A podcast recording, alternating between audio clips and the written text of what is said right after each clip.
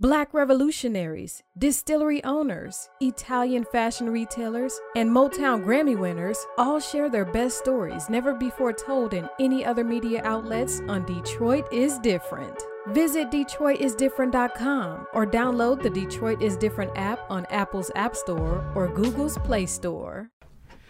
Okay, okay. Welcome back to the Detroit is Different podcast studios and the Detroit is Different podcast. And today I am actually here with somebody that's known my mom for forever and somebody that's very familiar with this place. My Aunt Joyce is in effect. She's not on camera and she's not in the interview, but she brought one of her best friends. Miss Annie, how are you doing today? I'm doing fine. Okay. Glad to be here. All right. Well, we met through my aunt Joyce, Joyce Allen, and she's recently moved back to Detroit from Chicago. And she was like, "I got a friend, Miss Annie, and I think she'd be great for your podcast." And I was like, "Okay, what's uh, what's her story?" And then we met. You came to the festival, uh, the Detroit is Different festival, with her, Yeah. and then when we really were talking, you have a lot of stories that go back, that go back.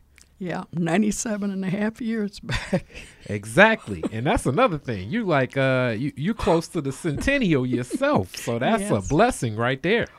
Yep, except for a few aches that you get near the centennial. Hey, well, I assume people are getting aches at seven years old and nine years old. So ninety seven it would make sense as well.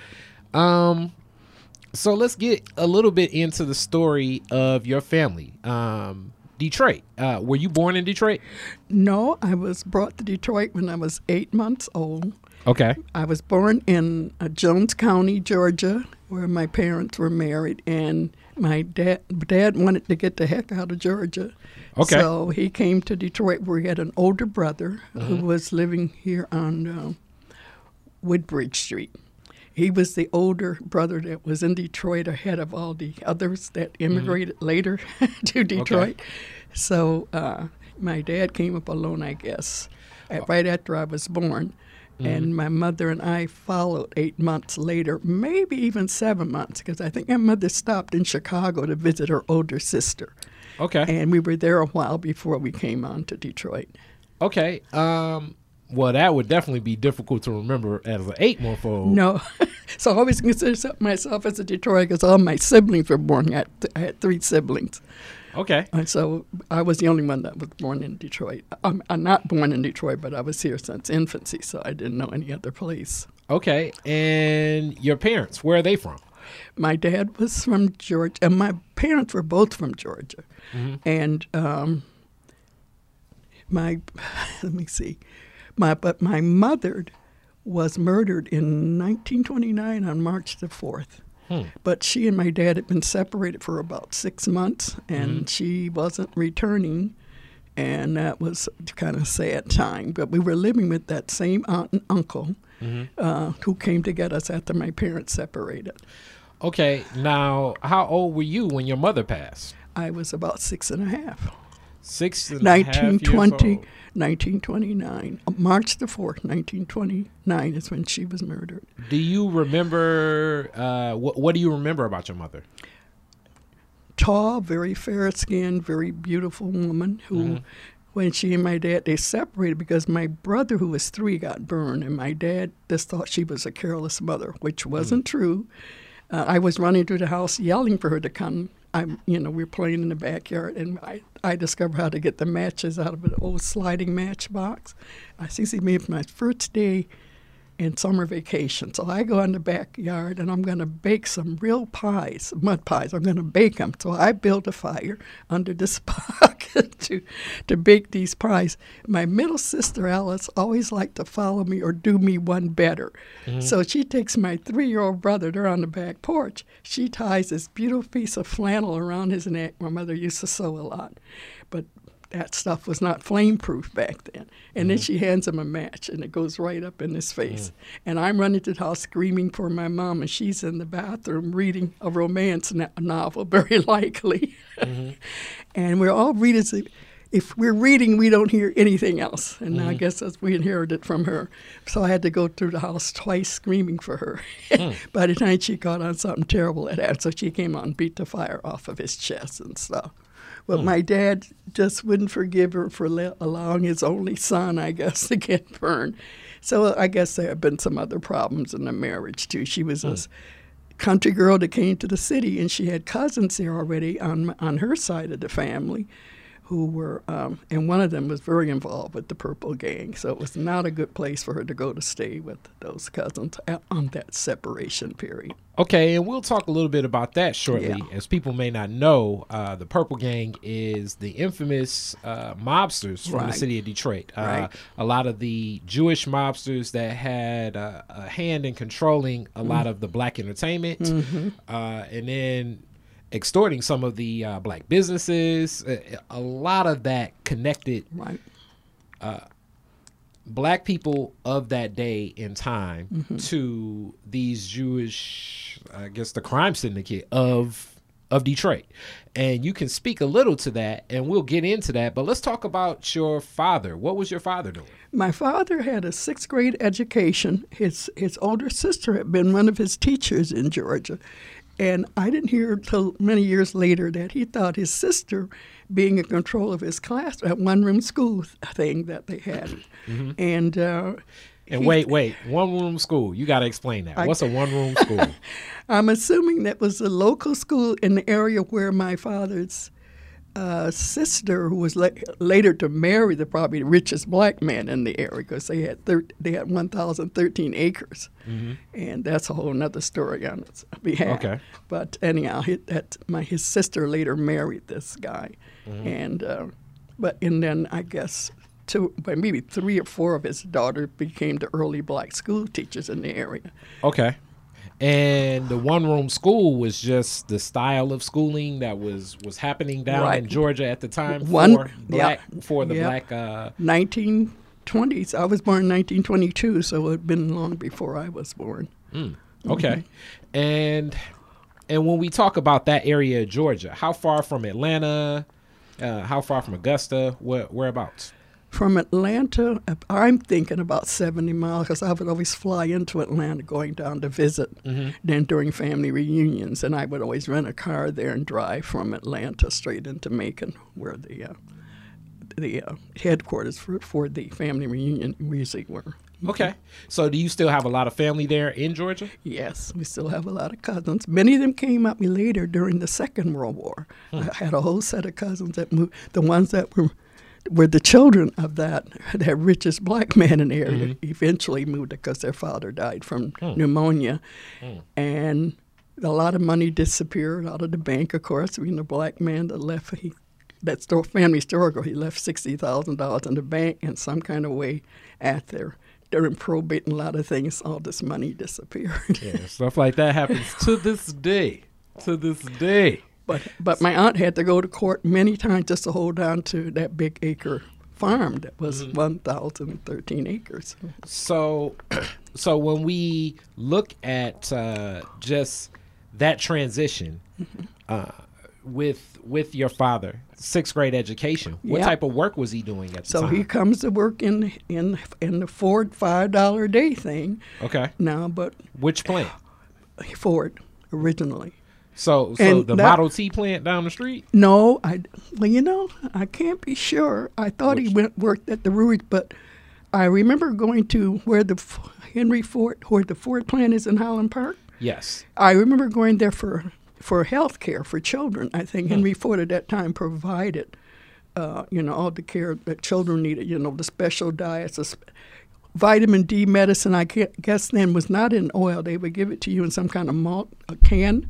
It was like malted in it. It was very pleasant tasting. It wasn't nasty as liver oil. Okay. But you were given that, uh, and you got your shots there. It's on the building way down on, on halfway down Victor if you're heading toward the freeway.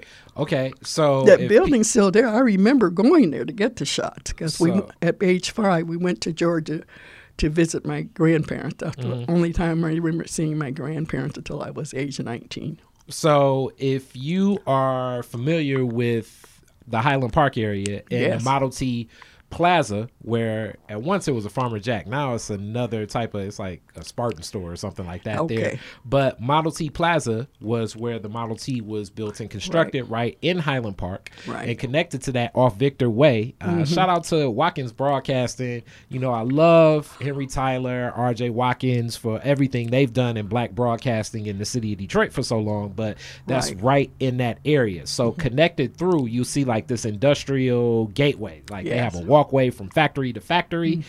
Similar to other things that we've seen throughout the city of Detroit, but Mm-hmm. you're speaking about this area, and I'm guessing that as a child of a Ford employee, you were able to go there and Right. receive some medical care Yes. as a kid. Yeah. Okay. And very few people remember that time. I, I had a coworker once. He said, "I said, do you remember if your parents worked at Ford?" He was maybe a little older than me, but he's died quite a while ago.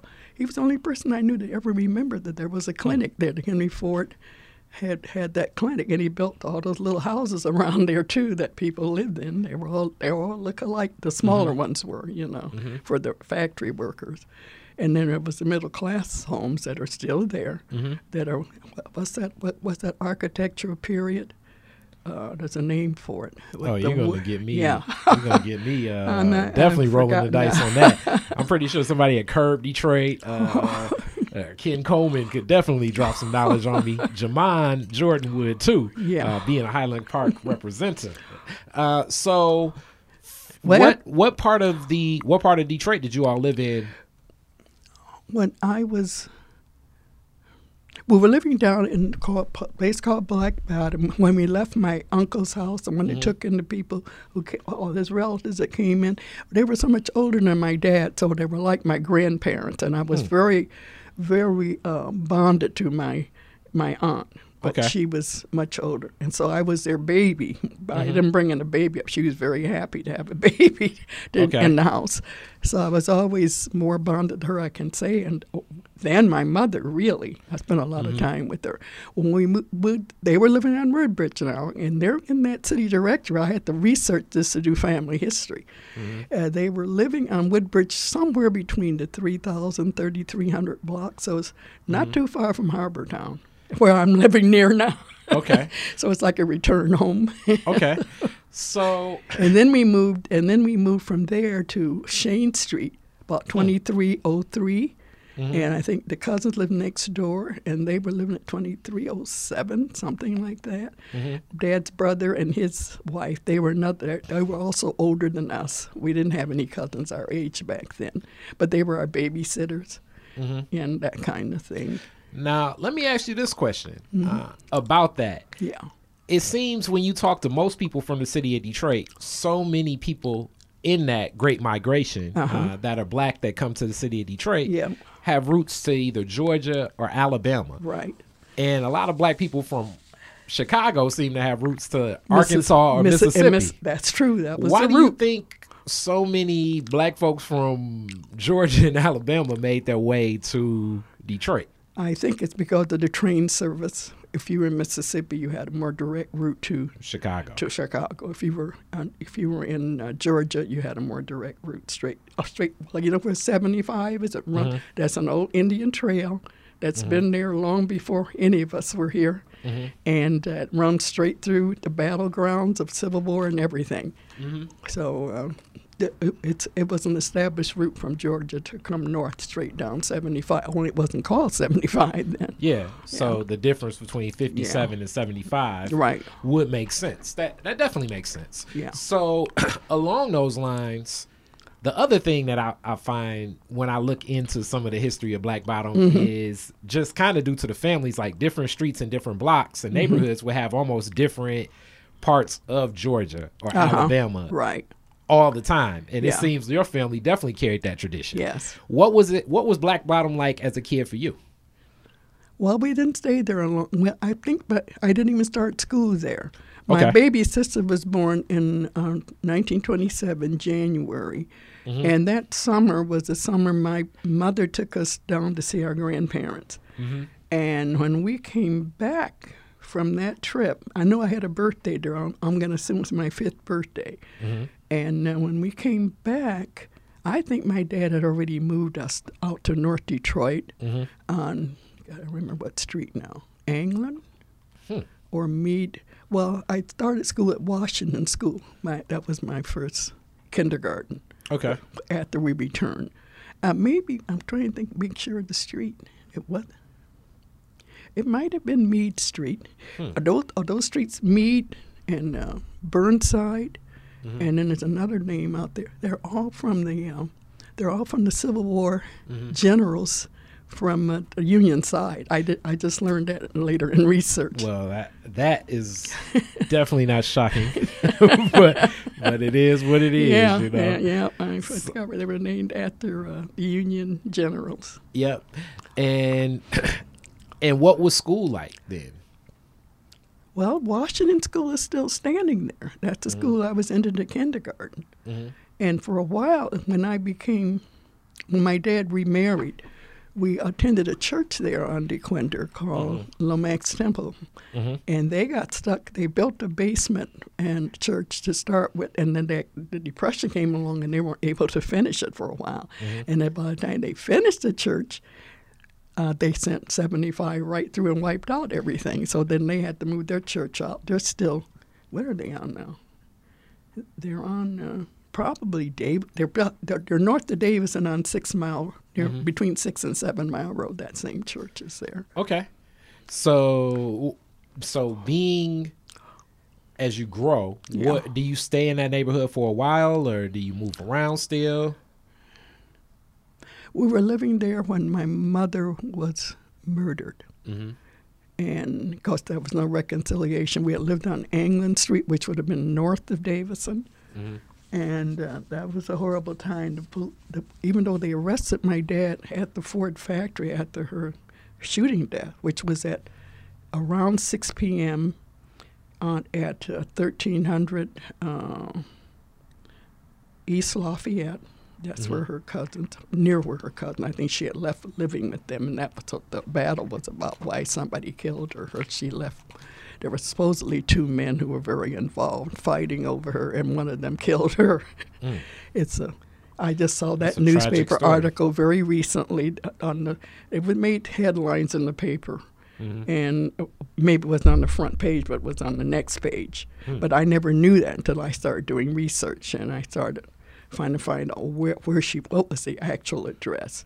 And it may have been 2100, something like that, East Jefferson, or 2113. I got, that's the exact address. Okay. And I'm not sure that location is there. There, I, I think that's near the, the uh, that split that's underneath the Dequindre split down there, Mm-hmm. Yeah. somewhere in that area.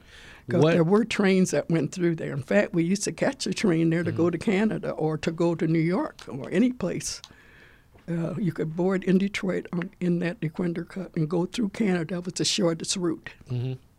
Now, what were the what was the circumstances of of that uh, connecting your mom to the Purple Gang and your Okay, and well, your her- uncles and everything? Her cousin was um, was a pilot on a boat that went to Canada to pick up the liquor. Mm-hmm. It was that simple. So he was deep into the gang. Mm-hmm. And according to my cousin later, many years later, she she said he- would do anything for money. So you don't know what all he was doing. I written this short family history. I'm not even so sure he wasn't moving women, white women, down into Ohio too. He was very involved in the Purple That's- Gang. Sounds like human trafficking. Yeah, there you go. yeah. And when I asked him many years later in 1972, because I knew he had some involvement, and because they never, as far as I know, nobody was ever prosecuted. They had headlines in the paper for two or three days, mm-hmm. and uh, and she had been warned the day before that uh, she had to return to somebody's house or other, and apparently. They waited for her to come out that evening into her backyard walking somewhere, and it just blew her away. She was shot five times. Hmm. And I just assumed later that it was only a lover's quarrel because she left from wherever her cousin was living. Now, when I asked, interviewed him in, in 1972, he came back because his brother-in-law died. That was my first time seeing him, and he he just had to go see my dad for something like he had a confession to my dad or something. But when I took it to him, my dad wouldn't speak to him, and he got sick as we came out. He threw up. He did so. He had a lot of guilt on what happened to my mother.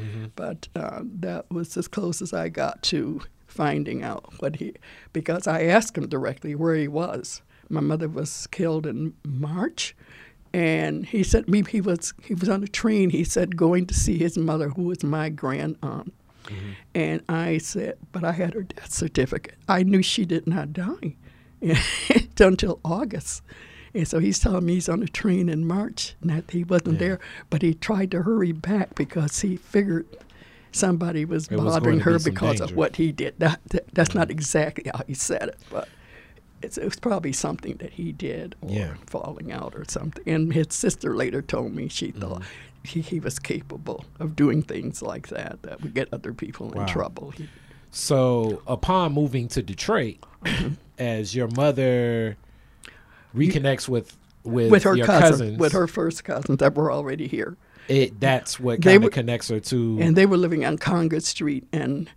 and uh, the man that was married to her cousin, I think, was involved in politics. He's probably the precinct person or something. Mm-hmm. So he was able to get all of his relatives jobs at the county. I Mm-hmm. think he was involved with the county some kind of way. Okay. Because uh, his wife worked out at the TB hospital, which was way out there then, and uh, and I think they found employment for other people in the family via the county.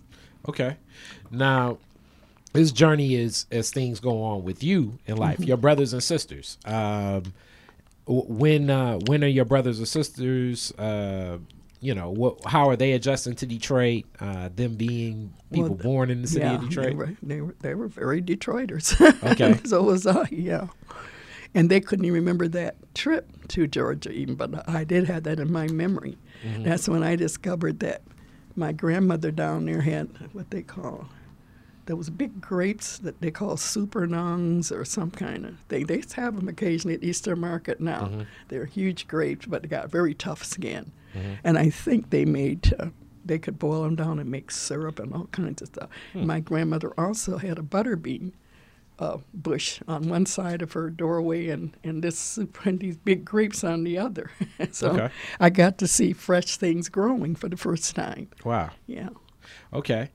So on that trip to your grandparents and then coming back, do you think it was uh you think they just wanted to stay there as opposed to moving up to Detroit or No, uh, my dad didn't go. It was just when the mother took all the children down to, for the grandparents to see. Okay. See, I was the only one that left that, that they would have known. See, three other children were born here. So she goes down after my younger sister, was, her name was Helen. She takes all of us down, and Helen was still a baby. Told she was born in 27. I was 27. We're going in January. Now, we were down there in August because I celebrated my birthday there. That's why I remember we had a birthday party. But something else interesting to know, too, is that I remember my mother went away one day for a day in the city or something while we were in Georgia, and I saw them make this. Uh, they made a pacifier for the baby, so on bre- breast milk made out of sugar and butter tied up in a little muslin thing. And I thought that was really weird. But you know what? They claim breast milk is made out of fat and sugar. That's why those babies pump up so fast. that, that that's the main con- contents of breast milk.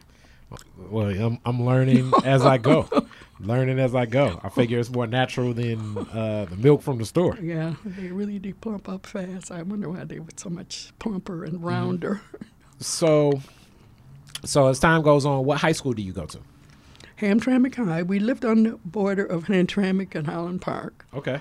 Um, you know where Grand Haven is? Uh, Yes. in fact, you know you heard about the uh, Garrett case, the people that sued Hamtramck when they brought that brought that housing project in. I know you've read about it, maybe in the history books. Mm-hmm. The Garrett case, as far as I know, has never been settled. They claimed they mm-hmm. didn't have enough money to pay because they didn't. They turned down after they. And we were living in that area. We, we were the last house on the block, right zigzag across from Grand Haven. Mm-hmm. Then there was about a a block, maybe a half a block long before the railroad. And on the other side was Highland Park, and we were on the Hamtramck side. Okay. What was uh, Hamtramck like then? Because I definitely know now it's Yeah. a, a strong Bengali community, Yeah. Eastern European community. It was always Eastern European when we were there. We didn't have the Bengalis. That's something So new in Polish recent years. It was. Polish, not only Polish. Uh, what's the one that we just uh, our last our president got in trouble? Ukrainians. Mm-hmm. Uh, with all of the Eastern Mm-hmm. uh, t- uh, country people there, not England or any of those Eastern, uh, uh, Western uh, Europe. It was always the Eastern, Eastern white people that were in Hamtramck, right? And were how many black students were there when you were there? Well, my graduating class only had seven blacks out of 300 and something. But Wow. what, uh, what I discovered later years when I would meet people from that graduating class, there was a set of Garrett's that were in my graduating class that were related distantly to my to my uh, stepmom. But I never knew them. I was never introduced to them as family. I, my mother, well, my parents always they worked an eight-hour job and they always had a business, and they went to later. So they were so busy they didn't meet with too many relatives. Okay. Mm-hmm. So what was it like being one of the few black students then Well, at that school? it turned out when I get my yearbook and I'm looking at this book, more than seven black people were in it, and I couldn't I couldn't remember these people. It turned out they were the winter grad that they held them until they mm-hmm. couldn't graduate until the summer group because they had one graduation. So Yeah. I never knew that other. So I couldn't figure out where did these other black kids? I never saw them. Well, they were really finished, but mm-hmm. they were great ahead of me, Okay. or something. So now I don't find out about relationship between those Garretts, and they lived on. Let me see. Did, there was a dividing line at Kniff, no, at Joseph Campau. Mm-hmm. There was uh, people that we, a whole black group of people lived over in what they called Ducktown. And the reason for that, I rem- uh, you wonder how did they get that name Ducktown? There was a area that was kind of a low area land that would fill up every spring with water, and the ducks would really fly in. That was the phenomenon over there on Yeaman Street, on the other side of uh, of uh, Joseph Campau. What? But I, I just want to know just the dynamic for you. What was it like being a student then? Where uh, you know the teachers? How were they responding? How, how was your connection? How did you Um, feel the education was? Oh, the education was excellent. Mhm. And um, I think it was some kind of model system they used where we, uh, where um, we didn't have to buy a lot of books. Everything was um, mimeographed. And I guess it would be, didn't have to memorize a lot of stuff. Uh, you would have they would give you all these lesson plans and mimeograph, and they would have blank spaces where every, you were supposed to remember from lectures uh, what to put in the blank spaces. Basically, you read it. You didn't have to have a book. You just got a big sheet of mimeograph So, stuff. What And- is mimeograph? Because I'm See there, this is myself, way like, before that was the first. See, got to remember there are two ways of duplicating things back in the day. Back, Mm-hmm. I'm talking 19 what, 30ish, Mm-hmm. early no, really 20s and 30s. Mhm.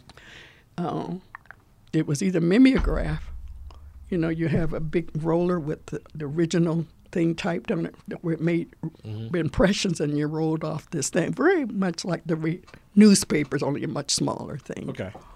And then, see, what else we have? But you know, it was very advanced. Is it like we the were, receipt paper where like you sign it and then it it, sh- it writes through? no? That was the other method too. Was Oh, that was that Okay. was that copy sheet? Yeah. Mm-hmm. But mimeograph could make a lot more copies because the Mm-hmm. ink would be on the big roller, and you roll it off, and just like a newspaper business, you run on copy after copy and just have to re-ink it. So after after high school, what year did you graduate? I graduated in June 1940. What uh, what did you do after high school? After high school, I was trained in clerical work. I had to demand uh, have an algebra class because they took the attitude, like every did everybody, that black kids and I guess some of those white poor white kids were not going to ever see college. So they, if they had a lot of uh, pre-college courses. I don't know about it because I was in the commercial curriculum. So, um, but I do remember demanding algebra. Someone told me you're going to need some algebra. Uh, That fascinated me. How how you could find a known from a from one unknown and, and, and one known, and you could come up with a third. I ne- I needed to know how to do that.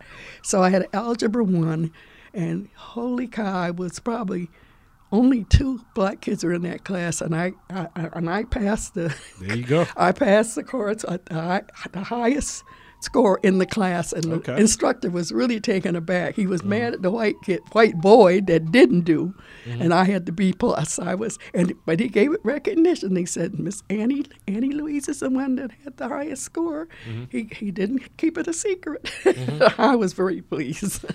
But by the time I got algebra two, I wasn't. I thought I had the secret. I didn't want to plow into mm-hmm. algebra two deeply, but mm-hmm. so I I didn't enjoy algebra two as well as, and I didn't get that algebra probably until the seventh or eighth grade. And, Yeah. and and after, like I was saying, after high school, you said clerical work. Where where were you working? Oh, what were you boy. doing? And were you My first job, I got eight dollars a week working for some men who, a father and a son and a friend of theirs that as were trying to establish a black yellow pages, Hmm.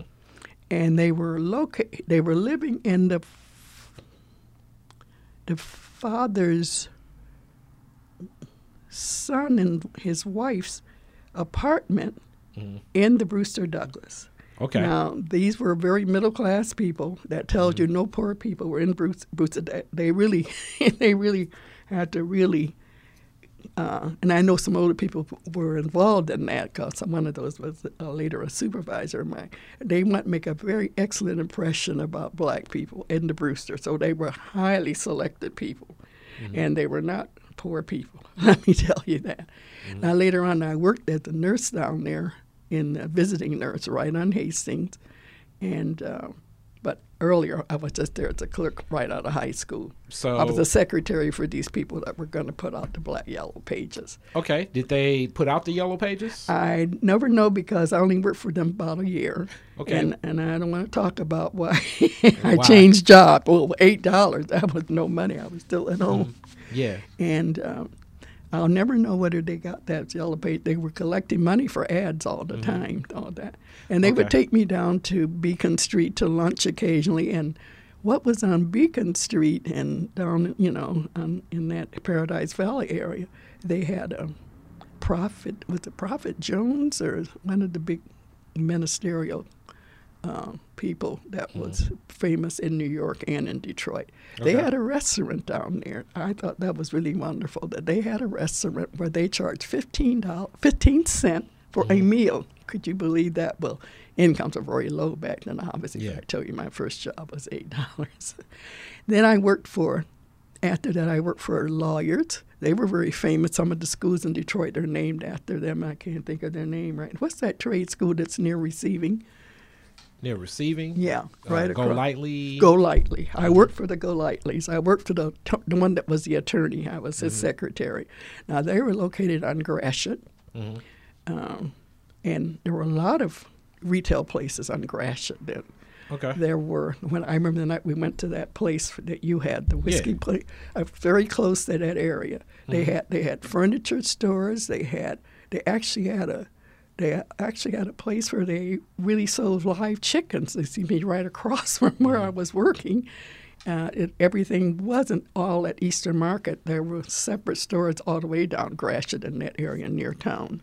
Yeah, this is before a lot of that zoning took place. Yeah, you're right. So I remember what Gratiot used to be, right? So, so time goes on. Uh, you talked about your father Yeah. and uh, the one with the sixth grade education. owning owning businesses. What type of businesses did your father own? My father owned uh, during the. Uh, Got to remember, we're, we're we're into the years when li- liquor was illegal. There's a joke that went around in Hamtramck that anybody that had five dollars could set up their own whiskey still and sell liquor. Okay. So we we had a whiskey still in our attic. Okay. And we had a semi fire, and there was a Gulf Oil Company that were across, slide across the- from that from us. They called because they could see the smoke coming out of our attic at one time, and in on really moist, hu- uh, very humid days, you could smell a bready kind of odor if you're Mm-hmm. walking down the street. So anybody could locate a whiskey still if they knew Mm-hmm. what to look for. Well, anyhow, when the fire started, it was related to that still that was in our attic. Mm-hmm. And um, my uncle, I don't know whether he threw some mash in the yard or something. It, they always had that mash left over. And and so there was a raid on the firemen came and then they tore down the still, whatever. Hmm. They tore it apart. And then there was a complaint made.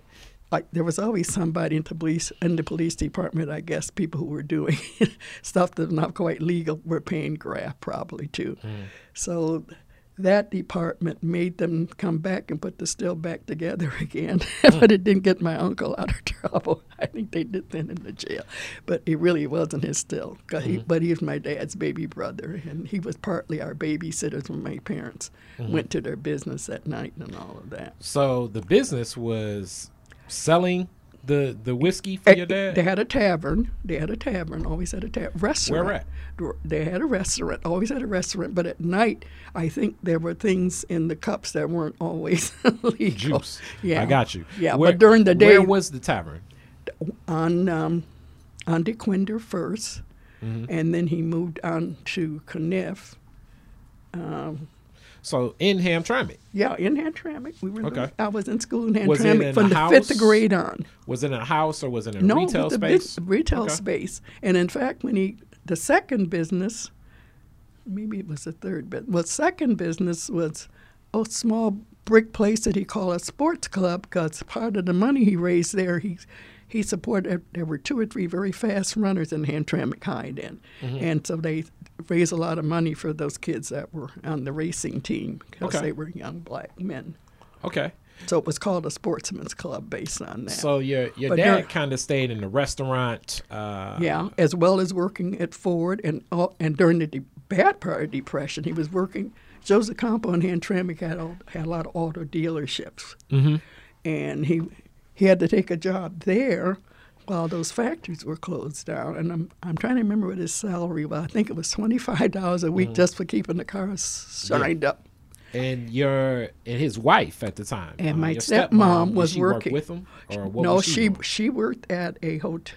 There was an apartment hotel on the corner of Collingwood and Third. Okay, that's like down the street right here. There you go. Okay. and it was called a, what was it called? Collingwood and Third. So Yeah. that that technically It became I a nursing home. it- Probably when you were a child, it was still there. That building is still there. Yeah. It- do you remember that they said? You remember? You have to go back. Remember in Chicago, they murdered these seven people, lined these people up on, on the, The- gangster in Chicago. The Saint, uh, the Saint, what was that? The, Saint the Valentine's. Saint Valentine's yeah, Day massacre. Right. Yeah. Well, there was another massacre in that hotel where my Hmm. mother worked, and I never got. To, look, I wasn't interested in history when I started family history, so Hmm. I never got to ask her if she was working there when this happened. Mm-hmm. You know, there, no, there was a murder of three men in that hotel, in that Hmm. apartment hotel, as they call it. There were permanent residents, and there were also, part, you know, hotel parts too. Yeah.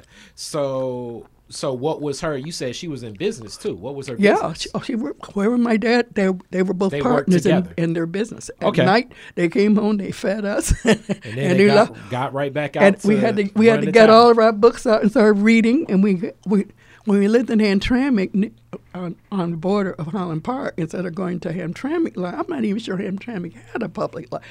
We would always go up to Thompson School right there on Mm-hmm. the corner of, of Caniff and uh, and what's up there, Oakland. Mm-hmm. There, was, there was a Thompson School. We went there for all of our library books, and we read a lot of books. So the uh, We'd go back two or three times a week and get three or four books a piece. let me ask you this because it's it's almost like uh the open secret or whatever. Yeah, You know the. Russian bathhouse that's over there off Oakland now. Oh yeah, those Was those, that uh, was that around then? No, not well. That could have been there then. I wasn't But aware. I, it may have been more. See, we moved up. We moved to Westminster. We were living on Holbrook in Oakland, right behind the drugstore. You know, the black drugstore owner. He had two two uh, drugstores, one on Holbrook in Oakland, and that's that was. We moved there. That house next to, right behind that, and the year I graduated from high school, in 1940, we left Okay. Hamtramck. Okay. and then we had all these black businesses there on, on Okay. that corner, and oh, it was just a wonderful place to be if you lived in Hamtramck, where you, you were a real minority, and then you get to the corner of Holbrook and. Oakland. Oh my God! And they had so many businesses, and that was just before the uh, war started, of course, the 2nd Mm. World War too. Uh, do you remember the first, uh, I guess, rebellion, or as people may say, riot in '43? in yes, Detroit? yes. I was working for the War Department out at Livernois Fort. The War Department. Yeah. I don't even know what the War Department is. That's like a, a branch of the military. You, you know where Fort Wayne is? Uh, Yes. Fort Wayne was part of the War Department. In fact, Okay. they had been there f- f- historically. You know, they had Okay. those barrack, barracks and everything out there. Mhm. Well, they would send the trains through there with all the all the munitions that were going to the East Coast. Yeah. So I worked in, in an apartment on, where a man was the guy was responsible for checkers that would go and open, Mhm. you know, sample cards and make sure Oh, it, ma- it matched the bill of ladings, Yeah. right? So they wouldn't get away with too stuff much didn't. stuff. Uh, yeah, I was gonna Yeah. say, I'm, And stuff then- didn't and- fall off the and, train. And the same time I was there working, they also brought prisoners of war there after the uh, Italian fiasco was over. Mm-hmm. They, there were Italian men of war there living in those barracks. so, so from Mussolini, it was prisoners of war. Prisoners of war, right. In 1942, 3, and 4 while I was working there. and they just kept them there in the Till the uh, end of the war, right. They were. Pri- they, they, had, they had some other prison camps, I believe, in Texas too. Mm-hmm. But as far as I, when I was working at Fort Wayne, they had mainly Italian prisoners. Mm. Interesting. Yeah, And and were these Italian prisoners actually they were on the living. front they- grounds, or were they spies here, or were they No. did they actually come from Italy? Yeah, they came from Italy. They were. They brought them Wow. from Europe and brought them in this country to stop that part of the Mussolini part of the Yeah. Second World War. And at that point, did, do you know if they became citizens after, or did I- they? I have no idea what back to- happened to them You're not sure. because I left. I left the summer of '44. Mhm. No, not four, was it '44? Yeah, '44. And I went to nursing school in New York Hmm. and Harlem. And now that's an experience everybody should have if they're black. Okay. To live in Harlem for a short period. Now, Harlem's changed a lot, but uh, yeah, I know. But living in Harlem may be like whatever. living in San Francisco right now. yeah, but, that's true. They but, rebuilt um, it, but I got the joy living in the brownstone and uh, the whole thing. And what so year? I loved it. what year? Uh, the year I graduated from uh, uh would have been 1948, the end of 48, and I wow. moved into a brownstone. So 48. Yeah. That was uh that was like Harlem. this Harlem. I arrived in Harlem in 45, and the war was over three months later, well, with Europe. Mhm. When was June, maybe six months later. In Mm-hmm. February, I went to school there, and in June, the war ended in Europe. And that was an experience living in New York during that Second World War because there were U boats out there on, on the eastern coast. Downtown was all blacked out. The, the lights had to be turned out. And, and even in the neighborhood, you, you were supposed to keep your curtains tight at night so that if there were spies around looking into. And I lived Wow. in a nursing school there. So Mhm. How long did you stay there? I went there in 45 and I left the end of 48. Okay. Came back to Detroit to 90 Westminster. Okay. So back in Detroit, uh, with with education as a nurse, where where did you go? Well, I went. I got I got cheated out of credit hours at Wayne State because all of our instructors at Harlem Hospital were taught by um, instructors from Columbia. But if you didn't go back, if you didn't go to Columbia immediately after getting out of nursing school and getting all of their credits there, when you got to Wayne State, they just halved your credits. I had I should have had 66 credit hours to enter Wayne, and all, and they reduced it to 36, so they stole Wow. 30 credit hours. Wow, that's well, like because of my naive. year and a half of school. My naive. That's right. So, but I was young, and Okay. I, I You didn't had that year and a I was living right on corner almost of Woodward. Woodward bus was out there. Okay. And then I was repeating classes, all those uh, zoology classes that I got A's in when I was there after flunking one course, and I wrote a letter to my mother. and I was really upset. mm-hmm. But I said, I can't let my mother down. I got to. 28 told me I had to. Mm-hmm. I was going to have to memorize 600 nerves, muscles, and everything. Mm-hmm. I, are they crazy? Remember, I told you we didn't memorize anything in Hamtramck school. Was- Yes. and then my mother got the letter and called me one Sunday morning, and I'm 22 years old now. I'm really it. Mm-hmm. What are you talking about? Who wrote you a letter? You know? So, so as that carries on, uh, where where do you work as a nurse? I started working immediately at. Uh, I started doing private duty nursing because I, cause I could pick my own hours and stuff What's like private that. duty nursing? Like kind Uh, of what they would call like home you, health you, care. no, no, you're or- in the hospital taking care of one patient only, and they were doing some of the early heart They surgery. used to do on- that? Yeah, yeah. So like each patient would have one nurse. Oh. That's back in the day. No, no, that's how, that's what's called private duty. you got your own nurse, three different shifts. So I did that, and and and that was the period when they were doing the early heart surgery on the blue babies, the babies that were born with you know opening in their heart, and mm. they, they, they because years before then they didn't know how to do heart surgeries, and so I got involved in a lot of that beginning surgery on those babies that had the opening in their hearts. So and they needed a private duty nurse around the clock, one nurse. How, how did you like uh, working in nursing? Well, I liked. I didn't like uniforms, and that's another story. There was a program during the Second World War when I got to Harlem and I discovered I didn't have to pay my own tuition if I joined the uh, Junior Cadet Nurse Corps because they needed no plan for when all these men came back from Europe all messed up. They wanted to have a, Yeah. a trained nurse force. Now that was interesting because black nurses could not get into service and get their, you know, uh, what do you call it? Their military rights and stuff. Because originally they didn't want to send any black nurses overseas. and a lot of some of the early black nurses came, uh, one of the earliest one came out of Detroit, in fact. In fact, there used to be a group named after, I can't think of her name right now. But, uh, and she actually went to Australia and those places, and they, she uh, always always explained how the boat had to go zigzag to keep from being shot out, you know, Wow. and all of that. And and working with. But I worked at I worked at Sinai Hospital there Mm-hmm. on Fifth Avenue and no was it Fifth? Yeah, Fifth and in Central Park. Mm-hmm. About 99th, I guess, in Central Park. So Okay. I enjoyed that. But and then in the summer, they wanted me to work on the on the ward. They had a lot of uh, that was a Jewish hospital, of course, and they had a lot of babies born with all kinds of things that we never saw Yeah. in the black community, right? Mhm. So that was an experience. Mm-hmm. And, and how long how long did you work as a nurse? probably after I graduated, I'm thinking from 48 to 56. Okay. So it's about eight years. So eight years, Mm-hmm. and then you made a transition to what field? Yeah, I, I moved, I went to social services for the city of Detroit.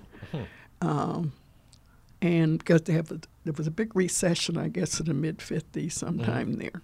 And I met a lot of people there. It belonged to another profession, but that was a quick job to get because they were looking for people to take care of those huge caseloads. Mm-hmm. So who's, I, I met the guy who who, who was this uh, New York person, Max. What was his name? The one that did the Raisin in the Sun, the producer for that. I can't. He was a perform Lloyd. Mm-hmm. Lloyd. What was? Was it Max Lloyd or Lloyd Max? Whatever. Mhm. I get his name. I know he was on the payroll there when I was there. Cornelius Pitts was there. A lot of the new lawyers Wow. were there. Yeah, we were all in that group. Mm-hmm. And then later on, people moved out into teaching if they wanted to do that. Or I was there since I already had a bachelor's degree when I was there. I got my bachelor's in '54, and uh, they were looking for the um, a bachelor's degree person to put in the family protective services unit, and uh, and the city of Detroit paid for certain people at Wayne State, and so when they get a person on their staff that has that degree, they rush me right out of there to Wayne State on into the into the um, social work program so I could get my um, master's. So I was paid three fifths of my salary for the first year Hmm. for going right into school. I worked for the city one year, and they and they had me go back to school. I got a lot of breaks. So the working in social work, Uh-huh. and that's kind of how I, I know you made the introduction to my aunt, okay. and you did that for a while. What Uh-huh. were some of the families you were working with, and what were some of the challenges that you saw for some of the families in the fifties? Like, can you explain like the makeup of the families? Were they primarily black? Were they white? Were they Jewish? Were they They- younger they- mothers? There were white and black, Mm-hmm. and uh, early on, we had a lot of families that came up during the Second World War. World War, right? And, Mm-hmm. I, and I got involved with some of those families. while I was in visiting Nurse Association too. I worked And right there on think- Hastings. And do you think that And right hou- now, and housing was terrible. It was crowded. Then you know that's before Detroit that was, emptied as out. Detroit, that was like almost experiencing the the largest influx of residents in the city. yeah. But do you think that some of those uh, families with with soldiers that served right now they labeled it PTSD. At the Yeah, time, I'm yeah. sure the theories for it w- were seen, but it wasn't even known like that. Yeah. I think one of the terms that often was used from when I talk to the guys from uh, the Vietnam veterans that I've met, Mm-hmm. uh, they say shell shock. yeah, So Yeah. that may have been one of the terms they used. yeah, different terms. But uh, And I was married to an ex-vet, okay. Yeah. So so they drank. They liked it. They were shook up, and they Mhm. they never stopped smoking, and um, they were. And my hu- my husband was very depressive. I don't know whether he had the depression before. He was in what um what what war did he serve? World War Two, World War Two. right? And we were married either When did you get married? fifty-one. Okay. So before I you graduated. fifty-one. Before you graduated. No, wait a minute. No, I was home back, but yeah, before I graduated from Wayne State. Okay. But after I returned from New York, I was here. So 51. And was he a Detroiter as well? Yeah, Okay. And what what work did he do? he he was a dry cleaner. When he came back from service aid training, Okay. they had all these f- Different training jobs, jobs, yeah, in order to that, Okay. that the government paid for. Yeah. And I'm always interested, just as as a guy my age now. What what was uh what was the courting process? How did he approach you? I'm always interested Oh, in that. that's interesting. Like, did he? Oh, I met him. I was when I was working for the VNA. I forgot. Mm-hmm. There was a during the period when there was a lot of TB Hmm. uh, in the area, and and a guy my sister used to date that probably lived on Cameron Street or somewhere in the north end there. I can't remember exactly where it was. Mm-hmm. I go to to see this ex TB patient, a young man Mm-hmm. that I knew him because I knew he had dated my sister Mm-hmm. Alice. And I go there, and he's visiting. That's his best buddy. He's visiting Okay. him, and he latches on to me like mad. He he lives on the next street over. What's the next street So over? Going south, So he sees you, Yeah. and then and then uh, and he just- lives so close by. that was Ah. a big problem. He lived maybe four or five blocks away on what's the street going uh, south of Westminster, Kenilworth. Mhm. He lived at 624 Kenilworth, Okay. and I was in the 90 Westminster. I don't think you should have a boyfriend live that close to you in, Okay. in your neighborhood. Okay, so some lessons reign true of all eras. so, so when he found out where you live, Yeah, he's got a every day- girlfriend that lives on the north end where he loves. so every every day at that point in time, he's Almost. okay. And then when I wanted to go, well, I had another fr- guy I'd been engaged to in New York, Mm-hmm. who I didn't want to get married at that time. So I, he would show up every once in a while, and I would have to lie to my. Mm-hmm. he was so close by. I, I, I said to him, I will be out of town or something when this other guy coming in. I'm, I'm pretty sure he could have walked around the And, corner. I'm, and he comes up to my house and knocks on the door, and I'm looking at it. I said, now, why is he over here checking on me? I didn't like that at all. yeah, that's uh, that can be for some. I did, be a, I did uh, not answer the, door. The I did not answer the door, I'm right. bet you didn't. But I knew he was going to go back there. So he Yeah. was just coming to see, hold on, I guess, from New York days. But So, So in it, uh, did you all have children? What? Yeah. What, how, okay. We had two children. Mm-hmm. They're in that generation. What, what what's it called? when the men return from service, all those kids that were born. Baby boomers. yeah, baby boomers. My, Okay. So my oldest is 67 now, Mm-hmm. and my uh, my younger one died at 53, about Mm-hmm. 10 years, well, a little more than 10 years ago. He was a lawyer. And it was very uh, painful. He about was my baby son, right? and and just this connection um and, and and being in a family what what was that whole experience like as you were still working and and in this time you're you're kind of taking the lead in social service at, at your position being that you do have the degree you have the education and you're a black woman Yeah. So I'm a early. in in the 50s Yeah. Well, I didn't get promoted to the higher positions until um, 72 to Wow, so it 75. took a while. So I even with the being, I ended up being the district manager of It- so three or four district offices sooner or later, know, in progression. so Right. with the with the credentials you still were not given the same access well, yeah, I was. I can't say I wasn't. Mm, I was very fortunate. I was in the right place at the right time. okay okay Now, The only thing I got cheated on was having to repeat those the grades. extra hours that I didn't get transferred from from Columbia. Right. Okay. And and then But I was young. Thank God I was young, and I knew that I knew all the anatomy and zoology classes, so I got all A's on them. That- Okay. That's that same when they wrote the letter to my to my mother about when I was 22. So, how did you That was a walkthrough. how did you handle managing the uh the work life and family life at that time? It was fine until you know your marriage is falling apart and and then and if someone gets disabled you're the only age well i can't say i was only wage earned because my husband did save money and he had he we had we had two homes when we divorced and that caused them they say why would you people want and a car?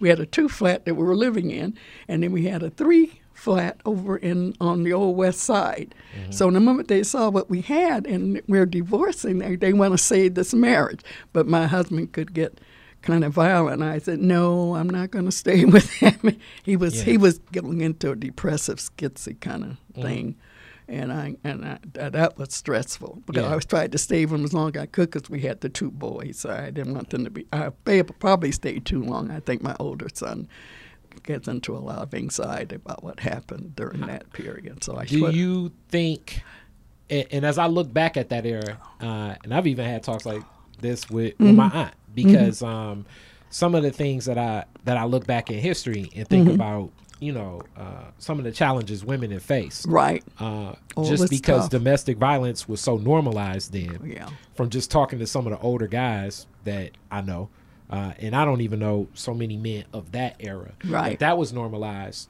Uh, and not only that, but also he was a veteran. Do you think some of it dealt with what he faced from the war? Do you Mm-hmm. Oh, think that? Definitely. You know, they come back, they're smoking heavily Mhm. over those veterans, and they a lot of them couldn't stop smoking. Mm-hmm. Yeah, that was part of the problem. They, so they end up with these heart problems. And I remember he, after we were separated, he told me uh, that he couldn't walk a block without his legs going into those cramps and things. So I knew he was getting a bad heart. And I said, and you better get down to VA hospital and things. I don't think they, uh, the VA really took care of them the way they should have. Yeah. So, so divorce. When did you divorce? Uh, I'm thinking, fifth. Now you're going to make me come. well, I'm thinking I was married about seven years. So it must have been about 1958. Okay. And I was married in 51. Okay. and around this time, uh, 58 is an interesting time as this is sort of the change in Detroit, but Yeah. also a change in America. Yeah. Uh, as you know, it's labeled as the civil rights movement, but it was many that it propelled many other rights movements soon after. How do you remember this time from like I guess the late 50s through the 60s? Well, that's when I had switched over into, like I said, it was 56 when I went into social work, I believe. Yep. So, um,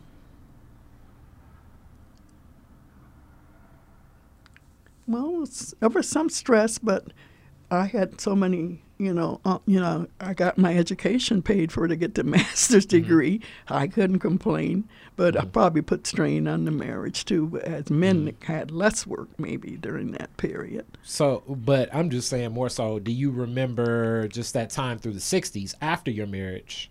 Mm-hmm. Uh, what what what what was it like for you Six as you were, you know, seeing Martin Luther King and Malcolm X and Oh, yeah. uh, Rosa Parks and Yes, the news well- of a lot of this, all, all while being and uh, the in the and the anti-Vietnam things. Yeah, I, I was very Yeah. active during it, and so I ended up with a red file. Yeah, I was very leftist. okay, so you were active in the anti-war yeah, movement at yes, the time. Yes, because I had two sons. Yeah, and I sent my elder son to a uh, to Virginia to a military, a Catholic military school during the period when. Uh, school integration was up in the air, and Virginia closed their public schools to keep from integrating. So there they went to all private schools. Well, that turned out good for me because I wanted my son to go to a boarding school. I thought he didn't have a father around, and he was slipping around in his grades. But then when he got there to, I think it was called St. Emma's uh, Academy in, in Powhatan, Virginia, Mhm. Which was probably about 15, seven miles out from Richmond.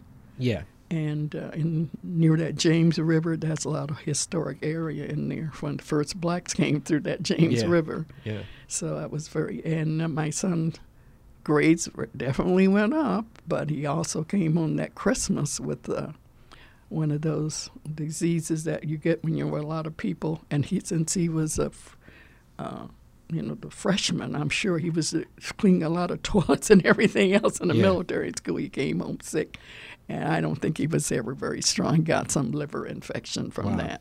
Wow. And uh, but anyhow, I love the idea that oh, okay, so if you don't want to integrate, then make some other schools available, for high standard schools. And that was a very good school. Uh, some friends of mine told me about it, and uh, he comes home with good grades, A's, and one was a, you automatically become a member of the NRA. I didn't like that part of it because of Vietnam was starting.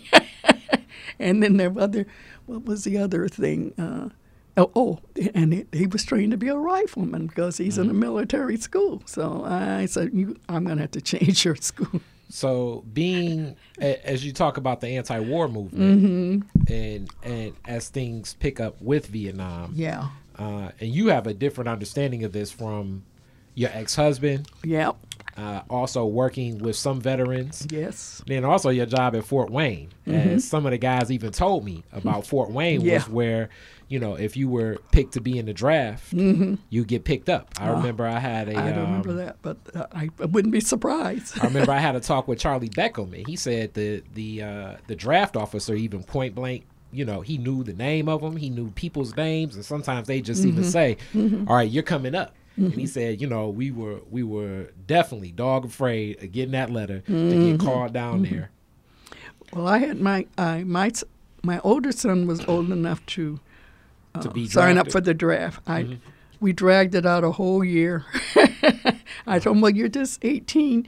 You're going to be 18 a whole year. I think technically you were supposed to register For the moment you uh, hit what 18." you're talking about is uh, what my mom even told me, and I didn't even realize the the the the I guess the the immense uh, the immense um, importance of the selective service. Yeah. because my mom was like, "Yeah, you're turning 18. You need to fill that Yeah, selective service yeah. card out." Yep, that happened. So, So, so now we're into the what is it? The commercial Mm-hmm. About military where you don't have you don't as far as I know you don't have to register now, do you? I don't know. I I I It's I'm a volunteer. Sure. I know I had supposed to, to be volunteer service. I know I had to. Yeah, right now it's technically. I mean, Yeah. things have changed, but uh, you know, the more they change, they may remain the same. At, Yeah, at that's this true. point, depending upon uh, who we have in, as an executive, That's ain't no telling what may happen. Uh, ain't no telling what That's may true. happen. And uh, I'm glad that I'm older, but I do have a nephew, and I do have a lot of little homies Right. that I would, you know. Um, but i i in some ways, I do feel that just due to the economic conditions, Uh-huh. and a lot of the people I know that have chosen to join the military service, it's not with pride. I, I rarely, I don't know a person that joined the service with pride. It's more Uh-huh. so like I can join this service because it can provide a job opportunity, Right. you know, or it can provide some money. Uh, it, it's it's not like people are saying I want to be a soldier because my grandfather was a soldier and I want to defend the flag. You know, You don't hear that anymore. I, you know, as uh, what's the Creedence Clearwater Revival song? No fortunate sons. I, I don't know many. It, they may exist, but you know, I mean, even when the, uh, you know, as they say, even when the, the when the senators and the Congress people talk about it, mm-hmm. you know, their sons, if in the service, are definitely not on the front lines, as Stevie mm-hmm. Wonder was saying songs. Mm-hmm. They're like in some office, you know, way, way off of any uh, actually battle battle. You know, they're, they're not looking at any of that stuff. And with drone strikes nowadays, um, things have changed. So uh, I, I guess we're, we're getting to a close, and I feel like it's still so much more that I can get from you in the story. I, I'm gonna definitely have to bring you back to figure out what was happening in the 80s, uh, the 90s, uh, it, through now um, and some of the things that you've been working on, but you just drew and painted a beautiful picture of your life story and a lot of De- Detroit and just like a black experience for Detroit. Um, You asked me once what happened with the 43 riot. Yes, Yeah. I didn't even, I was working at Fort Wayne and Mm-hmm. I took, there was a Fort Greene bus that would bring you up to Warren and Livernois there, near where Edison used to be in that west Mhm. side area. yep. I was I, I was left off at the bus there to change to another bus. I'm standing on the corner. I don't know that there is a riot.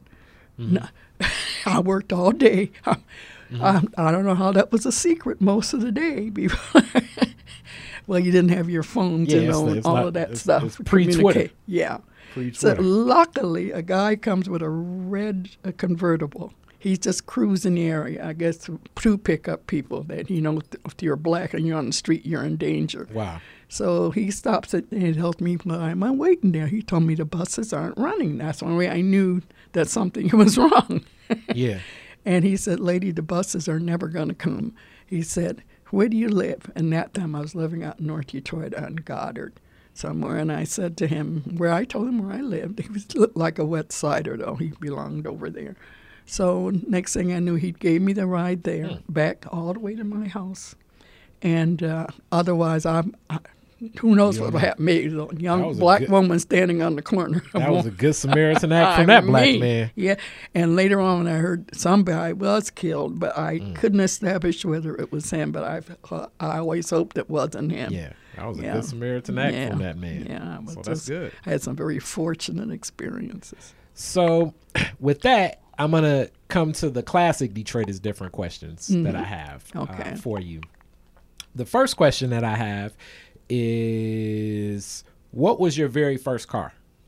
My first car was a Pontiac hardtop Mhm. with, uh, you know, I was the first one they had with.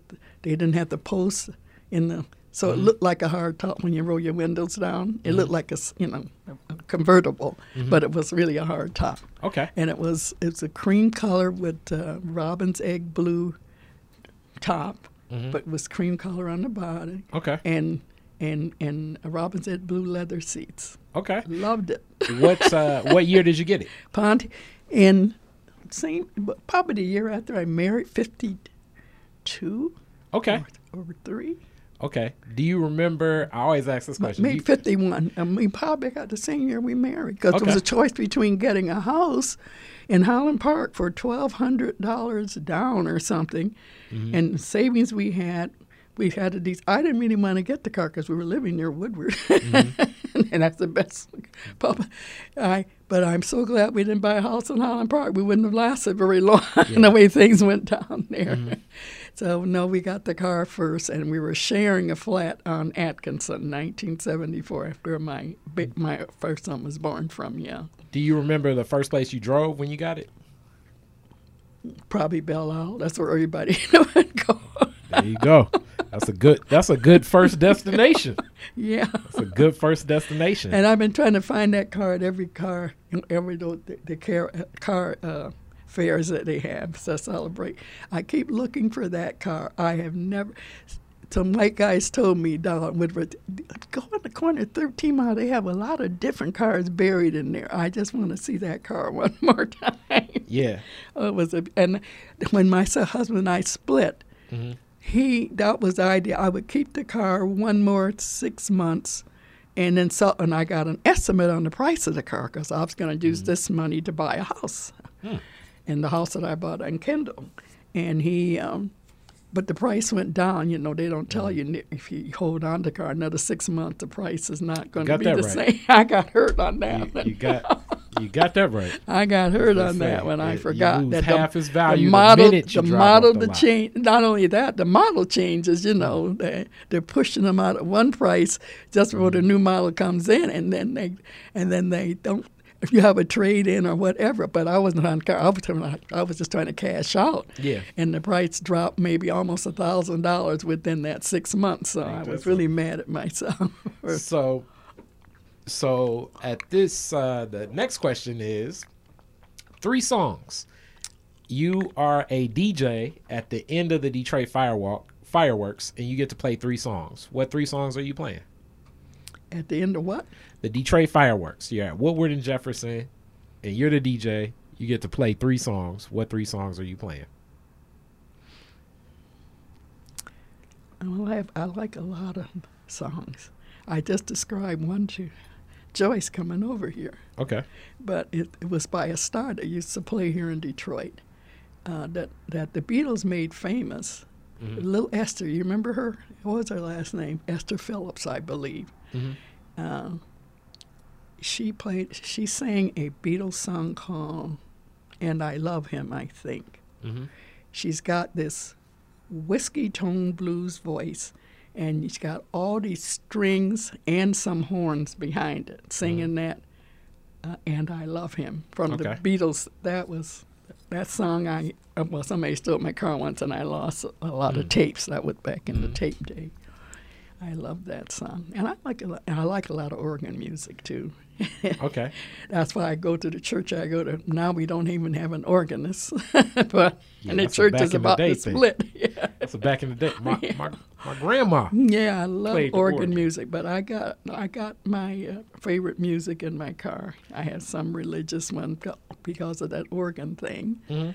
and um, I can't think of the name right now, but So two other songs, you just know it will be the organ in it. yeah, I Okay. love the organ, and I also love uh, what's my key? The, love, my favorite one on the piano is uh, the one with the moonlight name. What is it?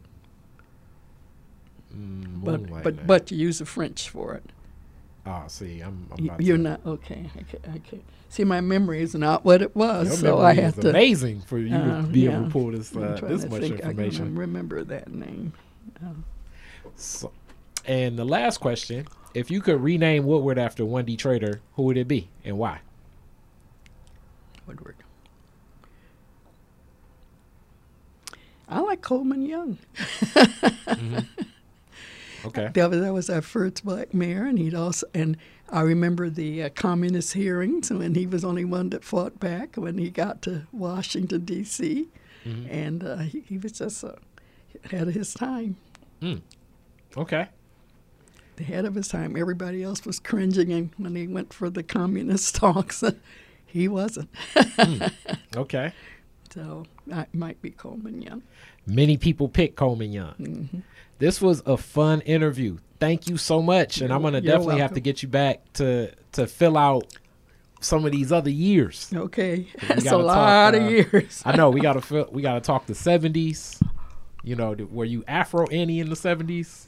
Well, I guess I would have been in the '60s too. I was ascending my promotional thing in the eh, eh, in the uh, in in the Department of Social Service, and I became maybe the first, the second black district manager in that Hmm. period of time. Yeah.